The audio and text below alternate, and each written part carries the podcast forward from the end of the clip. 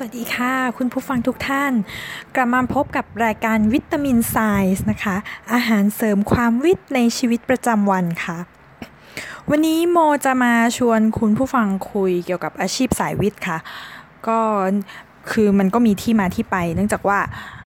ช่วงต้นเดือนที่ผ่านมานะคะ โมมีโอกาสได้เจอกับเพื่อน ซึ่งไม่ได้เจอกันมานานมากแล้ว สักประมาณ 5-6 ปีได้นะคะ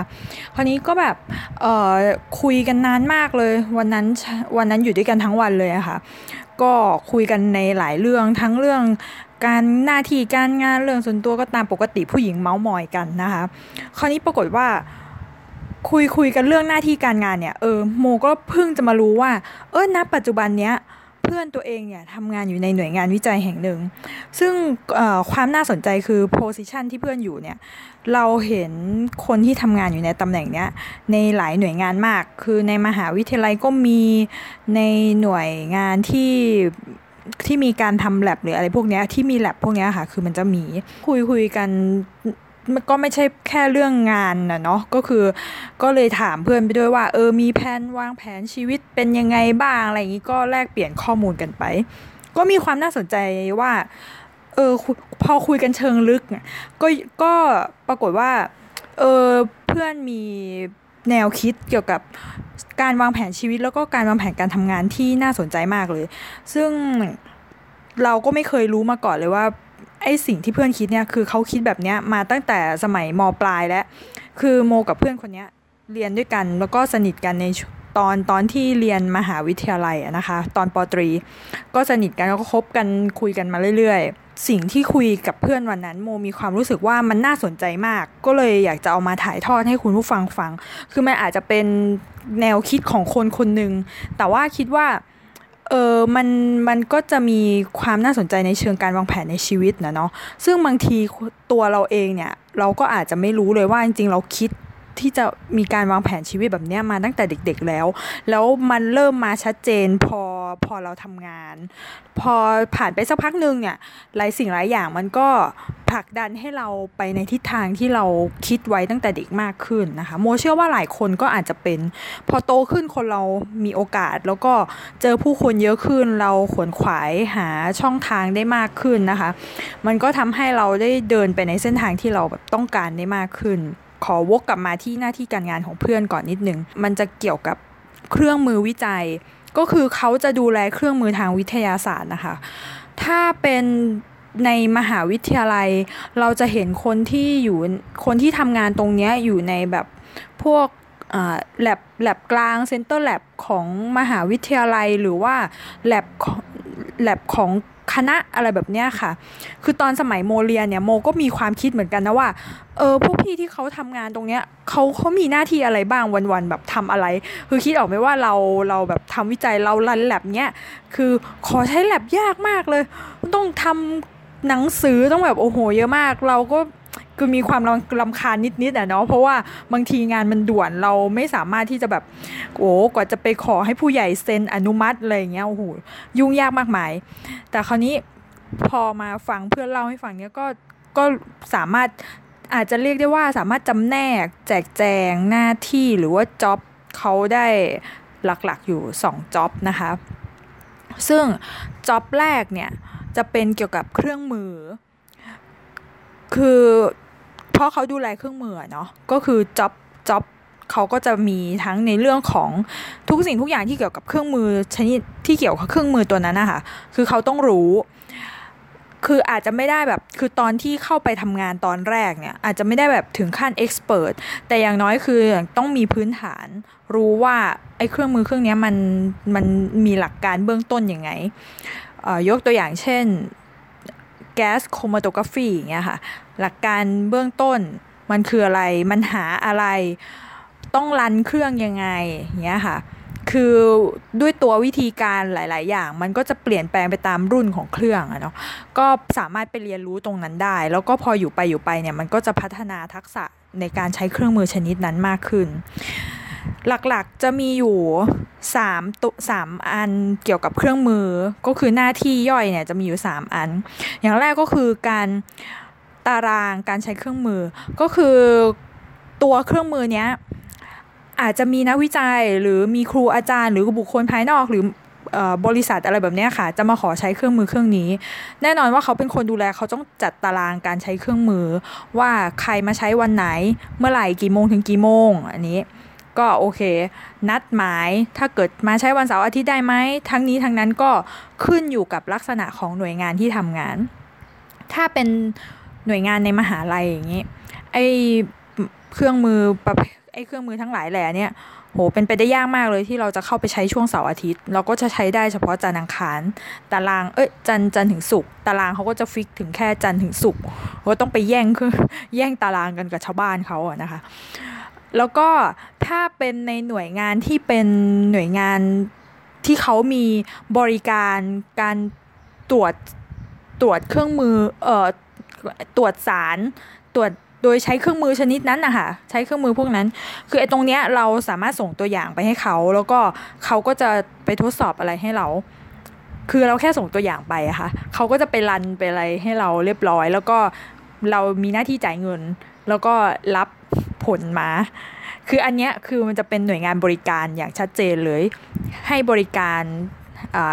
ทางด้านการตรวจสอบวิเคราะห์พวกเนี้ยนะคะแล้วก็อีกลักษณะหนึ่งก็คือเป็นหน่วยงานวิจัย หน่วยงานวิจัยเนี่ยก็ก็จะขึ้นอยู่กับว่าเอ่อถ้าเป็นหน่วยงานหน่วยงานวิจัยที่เขาคอนแทคกับเอกชน หรือว่า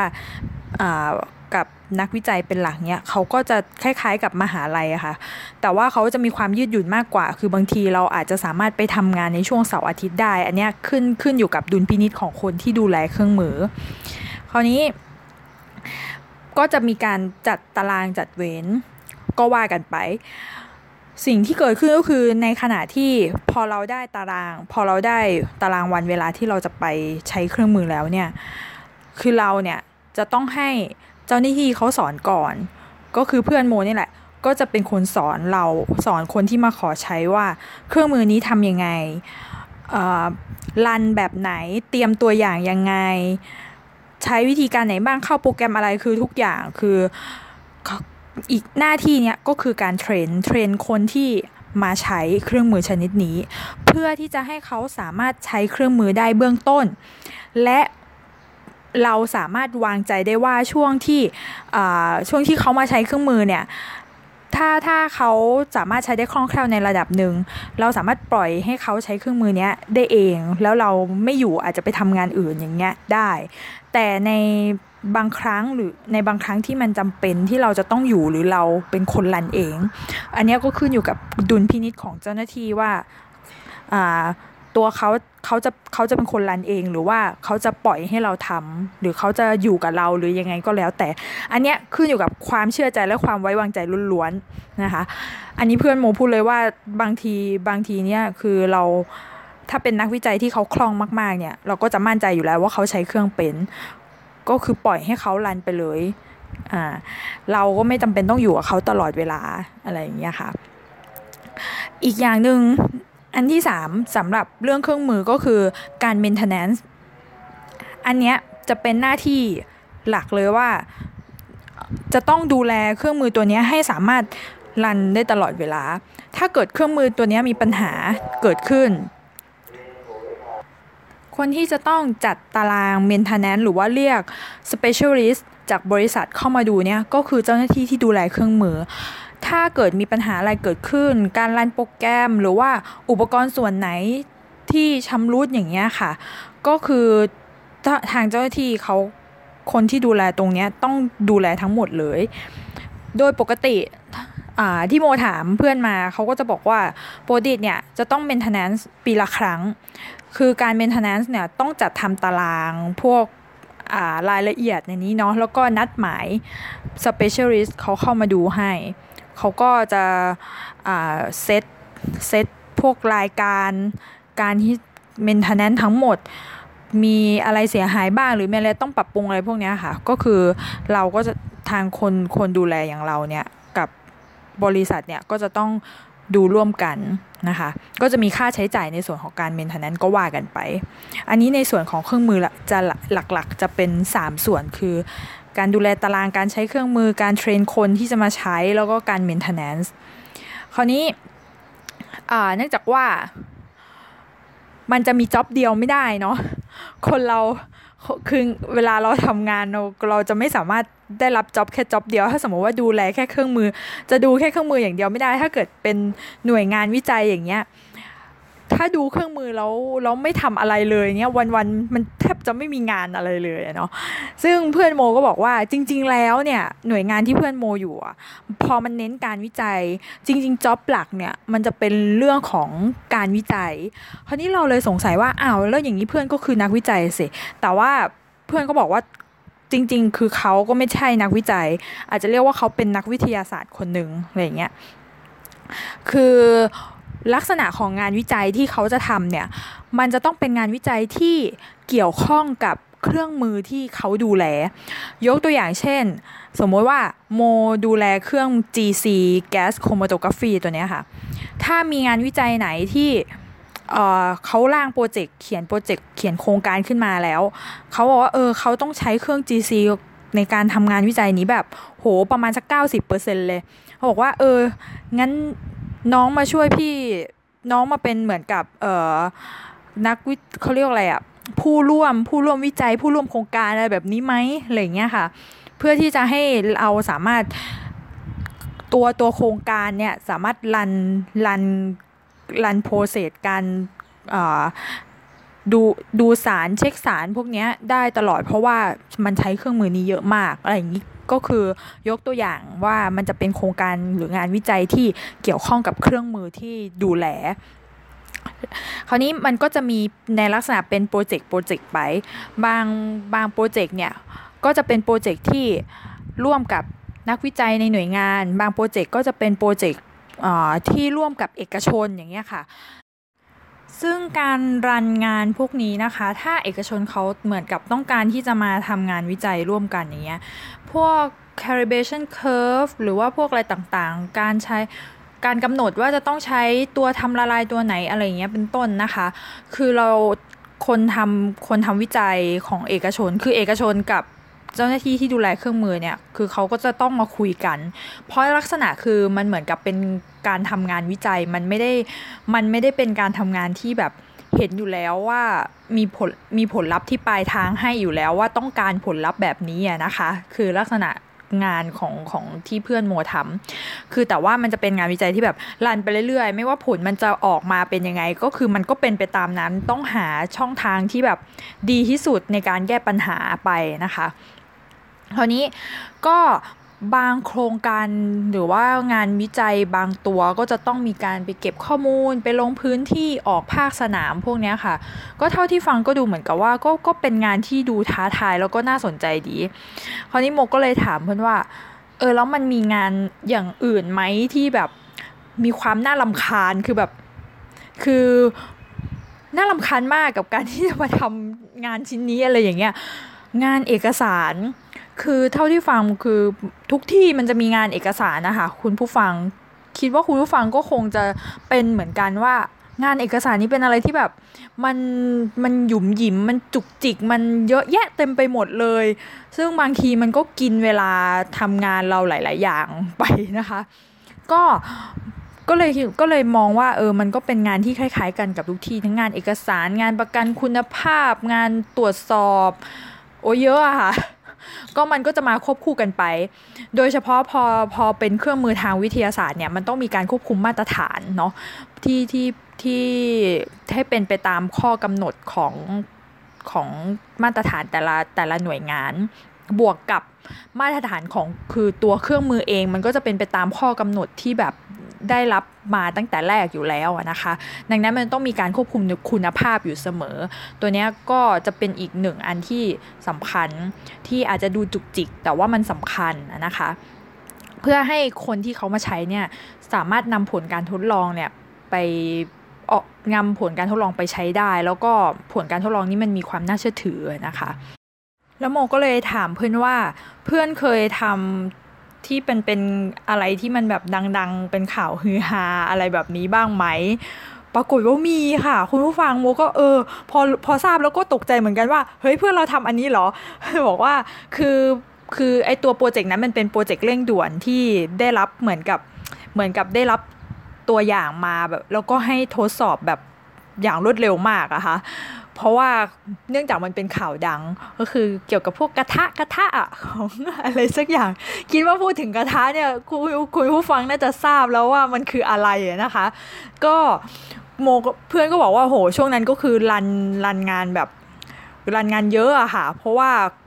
เนื่องจากมันเป็นข่าวดังด้วย แล้วมันก็ต้องใช้คือผลผลมันมันต้องแบบรัดกลุ่มอะค่ะ ก็ตอนนั้นก็คือทำงานหนักมากแล้วช่วงนั้น แล้วก็จะมีงานอีกงานที่น่าสนใจที่โมก็ถามเพื่อนว่า เออ ไออะไรที่มันแบบจำฝังใจมาจนถึงทุกวันนี้ เพราะว่าคือเพื่อนทำอยู่ตรงนั้นมาเจ็ดปีแล้วค่ะ คือเจ็ดปีไม่น่าเชื่อว่าแบบมันมันนานมากเลยโมโมยังไม่เคยทำงานที่ไหนมาถึงเจ็ดปีมาก่อน ก็คือเพื่อนก็เลยแบบบอกว่าเออมันมีงานหนึ่งที่จะต้องสกัดสกัดสารออกมาโดยใช้ ตัวทำละลายเนี่ยเป็นเป็นเอ่อโทลูอีนหรือเบนซินนี่แหละค่ะประมาณนั้น แล้วเนื่องจากว่าเครื่องมือเนี่ยมันไม่พอ โดยวิธีการกระสกัดเนี่ยก็คือมันจะเป็นท่อ คือเขาจะเอาใส่ท่อยาวๆ แล้วเขาก็จะต้องแบบ คือมันจะมีตัวแกว่ง แกว่งขึ้น แกว่งลง แกว่งขึ้น แกว่งลง ให้แบบว่าตัวมันสามารถสกัดออกมาจากจากไอตัวตัวใบไม้ชนิดหนึ่งอะได้อะเนาะ แล้วมันเยอะมาก เพราะว่าแซมเปิลมันเยอะมากเลย แล้วสุดท้ายก็คือจะต้องแบบมาเขย่าเองอะค่ะ ก็เขย่าอยู่งั้นเป็นเดือน คือเป็นอะไรที่แบบ เออ ถ้าถามว่าเราเข้าใจความรู้สึกไหมคือ เราก็เข้าใจความรู้สึก เพราะเราก็เคยเป็น คือเมื่อก่อนโมก็แบบเคยทำงานวิจัยที่แบบ คือมันต้องทำวันนั้นอะซ้ำอยู่เป็นเดือนๆเป็นเดือนๆกว่าจะได้กว่าจะได้แบบ สารตัวหนึ่งออกมาเพื่อเอาไปทำการทดลองต่อ คือคิดว่าคนที่ทำงานสายวิจัยเนี่ย จะพอเข้าใจว่าเออมันเป็นเรื่องธรรมดามากเลยบางทีแบบบางทีทำอยู่จนทำเรื่องเดียวอะทั้งวันทำอยู่อย่างเดียวตั้งแต่8ปดโมงเช้าจนถึงสองทุ่มสามทุ่มอะไรอย่างนี้นะคะ ก็สนุกไปเลยที่แบบเออเพื่อนว่าเป็นอะไรที่มันดีคราวนี้มาถึงคำถามที่ว่าแล้วเป็นมายังไงถึงแบบ มาทำมาทำงานนี้ได้ คือเพื่อนเนี่ยเรียนมาสายวิทย์ตอนมปลายเหมือนกันนะคะออตอนพอเข้ามหาวิทยาลัยก็คือมาเจอกันที่มหาวิทยาลัยนี่แหละอยู่ที่คณะวิทยาศาสตร์ คราวนี้เท่าที่ดูอะค่ะลักษณะเนื่องจากว่าลักษณะออของงานหรือว่า job description เขาเขาก็จะมีกำหนดว่าอยู่ในห้องแลบอะไรอย่างนี้ ดังนั้นเด็กที่ คนที่จะเข้ามาอยู่ตรงนี้อาจจะต้องเป็นคนที่จบเฉพาะในสาขาใดสาขาหนึ่ง อาจจะเป็นสาขาชีววิทยา ชีวโมเลกุล สาขาเคมี พวกไบโอเทคอะไรพวกนี้ค่ะ คือหลักๆกก็จะเป็นจบทางด้านวิทยาศาสตร์ทีนี้พอพูดถึงความก้าวหน้าในอาชีพการงานเนาะโมถามเพื่อนตอนแรกก็เกรงใจเพื่อนอยู่ว่าเอ๊ะเราจะถามเพื่อนได้ไหมว่าแบบ เออเงินเดือนตั้งต้นมันเท่าไหร่ เพราะมันปกติเขาเขาจะไม่ถามหรือว่าจะไม่คุยกันเรื่องเงินเดือน ซึ่งจริง ๆ โมกับเพื่อนเนี่ยคุยคุยกันคุยกันบ่อยอยู่ ก็แต่แต่จะเอามาออกอากาศก็ถามเพื่อนว่าเออเอามาออกอากาศได้ไหมเพื่อนบอกเออพูดบอกไปเลยไม่เป็นไร ก็คือพอเพื่อนเนี่ยเข้าไปทำงานที่เข้าไปทำงานด้วยวุฒิปริญญาตรี ตอนนั้นในตอนสมัยที่จบตอนนั้นน่ะนะคะเขาก็มี เหมือนกับรัฐบาลเขาบอกว่าคนที่จบปตรีนี่เงินเดือนตั้งต้นหมื่นห้าแต่เผอิญว่าเพื่อนก็คือเพื่อนก็เขียนไปหมื่นห้าแหละเงินเดือนตั้งต้น แต่เผอิญว่าฐานเงินเดือนของหน่วยงานเนี่ยที่ที่เข้าไปทำเนี่ยมันสูงกว่าสูงกว่าที่อื่นนิดนึง ดังนั้นเงินเดือนตั้งต้นของเพื่อนเนี่ย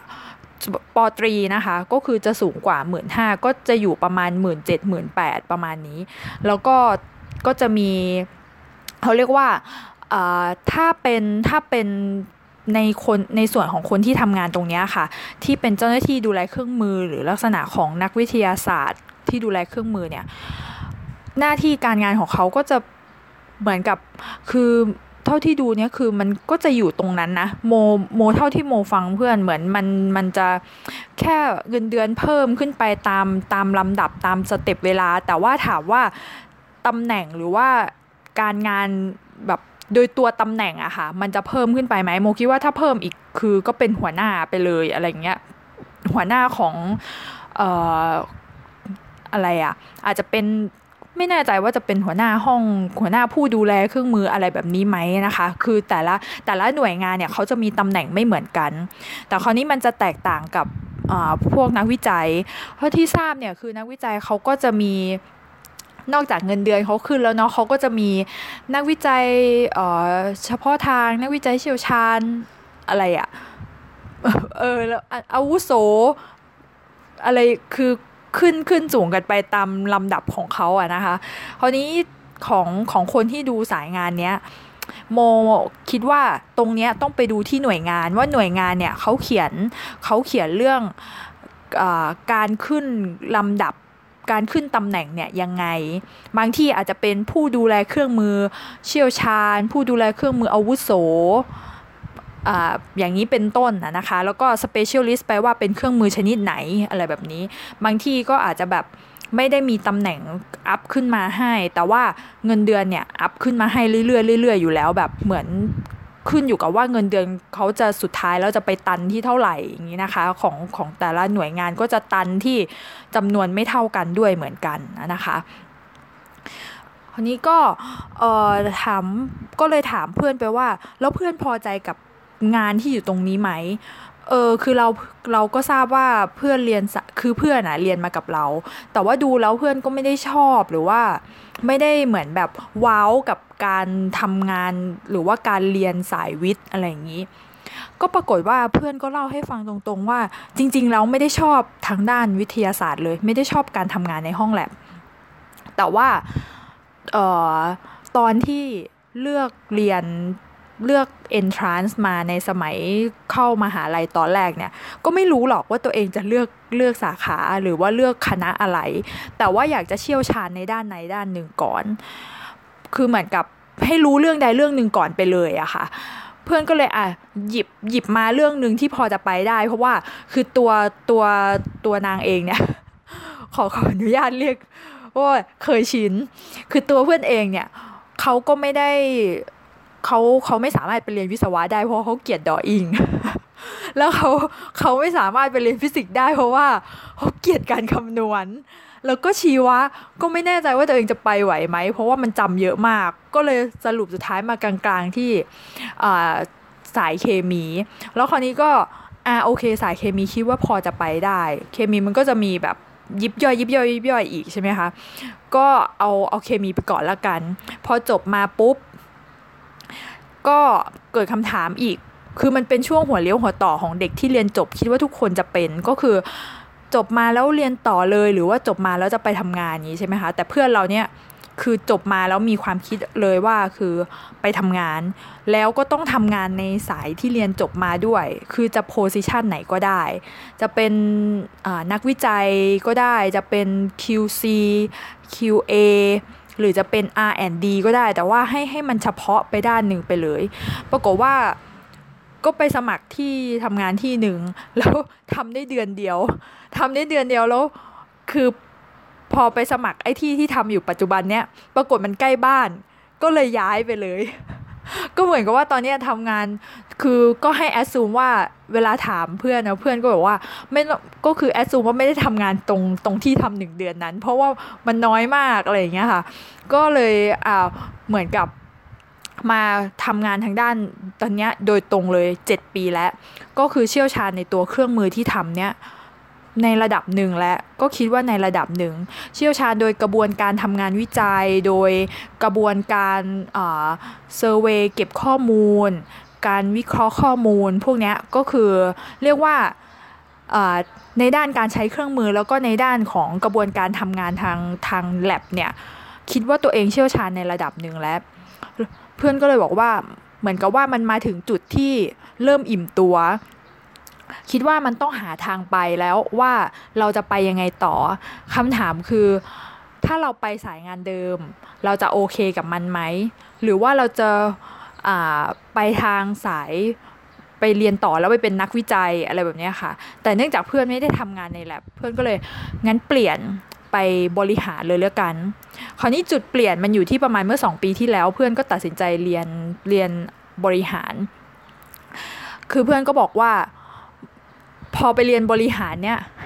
กลายเป็นว่าเหมือนพลิกเหมือนพลิกชีวิตมาก เพราะว่าคือตอนเรียนตอนเรียนปตรีเนี่ย โห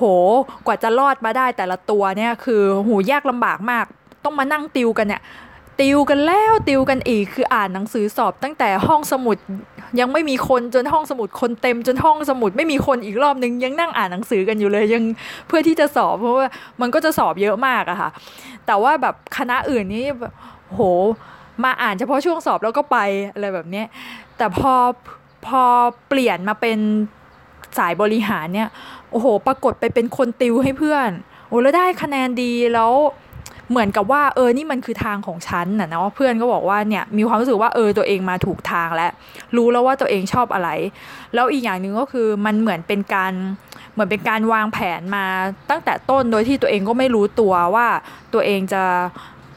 เดินมาจนถึงจุดนี้ เพราะว่าพอย้อนกลับไปคิดในสมัยในสมัยตอนที่จะเอนทรานเนี่ยก็คือคิดว่าตอนนั้นอะแค่อยากจะเชี่ยวชาญในด้านในด้านหนึ่งโดยเฉพาะ แล้วค่อยหาทางเบนออกแค่นั้นเอง แต่พอทำงานมาพอค้นพบแล้วว่าเออเราเชี่ยวชาญมาทางด้านนี้แล้วการที่จะไปต่อได้ในระดับที่สูงขึ้นหรือว่าในคือเขาเรียกอะไรไง ไปไปต่อในอนาคตในอีกข้างหน้าไม่ว่าจะเป็นในสายไม่ว่าจะเป็นในหน่วยงานนั้นหรือในหน่วยหรือในหน่วยงานอื่น หรือว่าออกมาทำงานด้วยด้วยตัวเองออกมาทำงานเป็นธุรกิจส่วนตัวหรือใด ๆ ก็แล้วแต่ดังนั้นเพื่อนก็เลยตัดสินใจไปเรียนบริหาร ตอนเนี้ยเพื่อนก็จบบริหารมาแล้ว ก็คอนเกตูเลชันกับเพื่อน เพราะว่าโอ้โหเห็นการทำงานงาน เขาเรียกว่าอะไรอะทีซีของสายบริหาร ซึ่งโมก็ไม่คุ้นนะคะ ซึ่งตัวเพื่อนเองก็ไม่คุ้น แต่ว่าเพื่อนก็บอกว่าก็ง่ายกว่าการทำทีสิทธ์คือคือง่ายในง่ายในความหมายของเพื่อนเนี่ยโมมองว่าเป็นเพราะว่าเขาอะชอบเขาก็เลยรู้สึกว่ามันง่ายคราวนี้เขาก็เลยบอกว่า ก็เลยถามเพื่อนว่า ถ้าสมมุติว่าอยากจะให้คำแนะนำคนที่อยากจะให้คำแนะนำเด็กๆอะเนาะ ว่า เออ ถ้าเด็กจะมาจะมาทำงานทางสายเนี้ยมันควรจะเป็นยังไงอยู่ตรงเนี้ยมาเจ็ดปีแล้ว อยู่ในวงวงการที่แบบเป็นงานวิจัยมาเจ็ดปีแล้ว คิดว่าจะให้คำแนะนำเด็กยังไงได้บ้าง คือนางก็พูดง่ายมากเลย คือนางก็บอกว่า เออไม่ต้องคิดอะไรเยอะเลย คือถ้าสมมุติว่าชอบก็ไป แล้วมันจะสนุกมาก คือมันจะสนุกกับการทำงานตรงนั้นมาก เพราะโมถามเพื่อนว่า ถ้าตัดเรื่องที่ว่าไม่ชอบการทำแลบออก คิดว่าอะไรที่แบบเราโอเคมากที่สุดกับการทำงานตรงนี้ คือเพื่อนประโยคเดียวเลยก็คืออิสระ เพราะการทำงานที่ที่เพราะไอตัวงานที่เพื่อนทำเนี่ยค่ะ คือมันจะมีความอิสระตรงที่ว่าเขาสามารถอ่า create create create แบบรูปแบบหรือว่าจัดสรรตารางเวลาของการทำงานได้ด้วยตัวเอง โดยที่ไม่ต้องไม่ต้องมาถูกบังคับอะไรมากอะค่ะ การบังคับในที่นี้หมายถึงว่าเขาเขาสามารถคิดไอเดียงานใหม่ ๆ ออกมาได้ด้วยตัวเอง หาช่องทางหรือว่าหาทางออกที่ คิดว่าเหมาะสมที่สุดได้ด้วยตัวเอง คือเหมือนกับมันเป็นงานที่มันอาจจะดูเป็นงานที่ต้องคิดตลอดเวลา แต่มันเป็นความสนุกตรงที่ว่ามันท้าทายที่ พอเราเดินไปเนี่ย เราจะไม่รู้เลยว่าสิ่งที่จะเกิดขึ้นข้างหน้ามันคืออะไร แล้วไอ้ตัวงานวิจัยในในสายสายที่ไม่ใช่งานวิจัยในวงการอุตสาหกรรมที่เป็น R&D เนี่ยมันมันจะต่างกับงานวิจัยในสายแบบพวก academic เพื่อ คำว่าวิจัยอะนะคะ ก็คือเราจะไม่รู้เลยว่าผลการทดลองสุดท้ายอะ final มันจะเป็นยังไง เราทำไปเรื่อยๆ แล้วหา way ที่มันแบบดีที่สุด แก้ปัญหาได้ดีที่สุดในช่วงเวลานั้น จนสุดท้ายว่าโอเค อัปเดตข้อมูลแล้ว ไฟนลแล้วเราต้องเราได้งานวิจัยออกมา เราได้ผลวิจัยออกมาแบบนี้มันมันโอเคหรือเปล่า กับที่คุณจะเอาไปใช้ต่อกับที่คนที่ทำงานวิจัยร่วมกันจะเอาไปใช้ต่อ จะสรุปผลเลยไหมหรือยังไงอย่างนี้นะคะ อันนี้มันก็คือเป็นความเป็นอิสระไม่ได้ถูกบังคับด้วยตัวตัวปลายทางว่าผลการทดลองมันจะต้องเป็นยังไง แล้วก็ความเป็นอิสระไม่ได้ถูกบังคับด้วย ความคิดว่าจะต้องทำอะไรบ้าง จะต้องแก้ปัญหาแบบไหน ความเป็นอิสระที่ไม่ต้องถูกบังคับว่าคุณจะต้องคุณจะต้องทำเรื่องนี้ตอนเวลานี้กี่โมงกี่โมงอิสระในเรื่องเวลาตัดสินใจวางแผนงานได้เอง ซึ่งตัวเพื่อนเองเนี่ยรู้สึกว่าชอบงานนี้ตรงที่ความเป็นอิสระตรงนี้นะคะ ก็คิดว่าถ้าเด็กๆหรือใครที่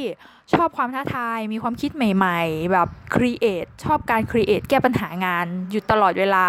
รักความเป็นอิสระงานตรงนี้จะเป็นงานที่สนุกมากนะคะ การทำงานในคือการอย่างอย่างที่บอกว่าการดูแลเครื่องมืออย่างเงี้ยเขาก็สามารถวางตารางได้เลยว่า คือมันอาจจะมันอาจจะดูแบบยุ่งยากนิดนึง เพราะว่าการวางตารางให้เทรนเครื่องมือคนอย่างเงี้ยแต่ทั้งนี้ทั้งนั้น มันก็ขึ้นอยู่กับเราว่าเราจะวางวางตารางการเทรนตอนไหนช่วงเวลาไหน นี่มันก็เป็นความอิสระอีกเหมือนกัน ซึ่งโมก็ไม่อยากจะเชื่อเลยว่าเพื่อนจะเป็นคนที่แบบเออรักอิสระได้ขนาดนี้ เพราะว่าจริง ๆ มีความรู้สึกว่าเพื่อนคนนี้เขาค่อนข้างจะแบบ ก็เหมือนจะเป็นคนที่ถามว่าเหมือนเป็นเด็กดีอยู่ในกรอบนิดๆอะไรอย่างนี้นะคะ แต่ว่าก็มองแล้วว่าพอคนเราโตขึ้นเนี่ยความคิดความอ่านหลาย ๆ อย่างมันก็เปลี่ยนไป เราเองก็โต โตไปพร้อมกันกับเพื่อนนะคะ ในเรื่องของอาชีพการงาน ซึ่งเราก็คุยกันเนี่ยก็มองว่าเออถ้าถ้าเด็กคนไหนที่แบบรู้ความชอบของตัวเองเร็วๆเนี่ยมันก็จะเป็นประโยชน์กับตัวเด็กเนาะเพราะเขาก็จะสามารถแบบพุ่งตรงไปสู่อาชีพตรงนั้นได้เลย ไม่ไม่ต้องเสียเวลาอ้อมหาตัวเองจากการที่จะแบบหาหาการทำงานไปเปลี่ยนงานไปเรื่อยๆ จนกระทั่งพบงานที่ตัวเอง โอ้โหชอบมากแล้วก็ทำได้ดีกว่าจะไปถึงจุดนั้นบางทีแก่ก่อนแล้วนะคะ ซึ่งก็คิดว่าเด็กๆ ถ้าคนไหนรู้ว่าตัวเองชอบอะไร ก็น่าจะเป็นเรื่องที่ดี ยิ่งชอบยิ่งรู้เร็วก็ยิ่งดีนะคะสำหรับอาชีพสายวิทยาศาสตร์ก็เรียกว่าต้องใช้ความอดทนนิดหนึ่ง ซึ่งอาชีพนี้โมก็ถามเพื่อนแล้วว่าจะให้นิยามอาชีพนี้ว่ายังไงดี เพื่อนก็บอกว่า งั้นก็บอกว่า ฉันคือนักวิทยาศาสตร์ก็แล้วกัน ขอบคุณคุณผู้ฟังที่รับฟังรายการวิตามินไซส์ใน EP 2 นี้นะคะสำหรับท่านใดที่อยากติชม ให้ข้อเสนอแนะ แล้วก็ให้ความคิดเห็นใด ๆ เพิ่มเติมนะคะ สามารถคลิกลิงก์บนโพสต์ได้นะคะ เข้าไปติชมในลิงก์นั้นได้เลยนะคะ แล้วก็สามารถรับฟังรายการผ่านทาง ผ่านทาง SoundCloud นะคะ Podbean Apple Podcast แล้วก็ Spotify นะคะ ในเครือของ Infinity Podcast ค่ะสำหรับวันนี้รายการวิตามิน Sci บายบายค่ะ